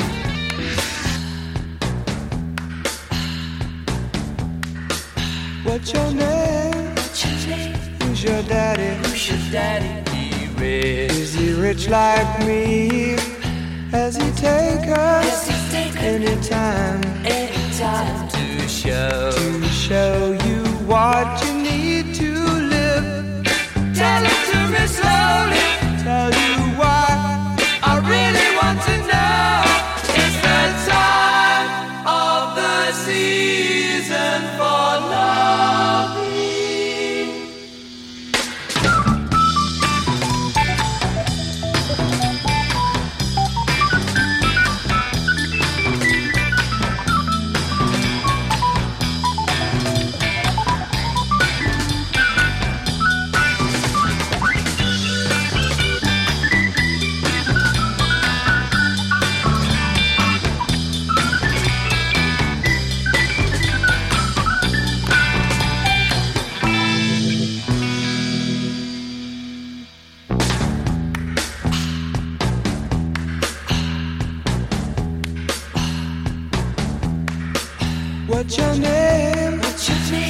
Who's your daddy? Who's your daddy? Here is. Is he rich like me? Has he taken? Has he taken any time? Any time to show? To show you what you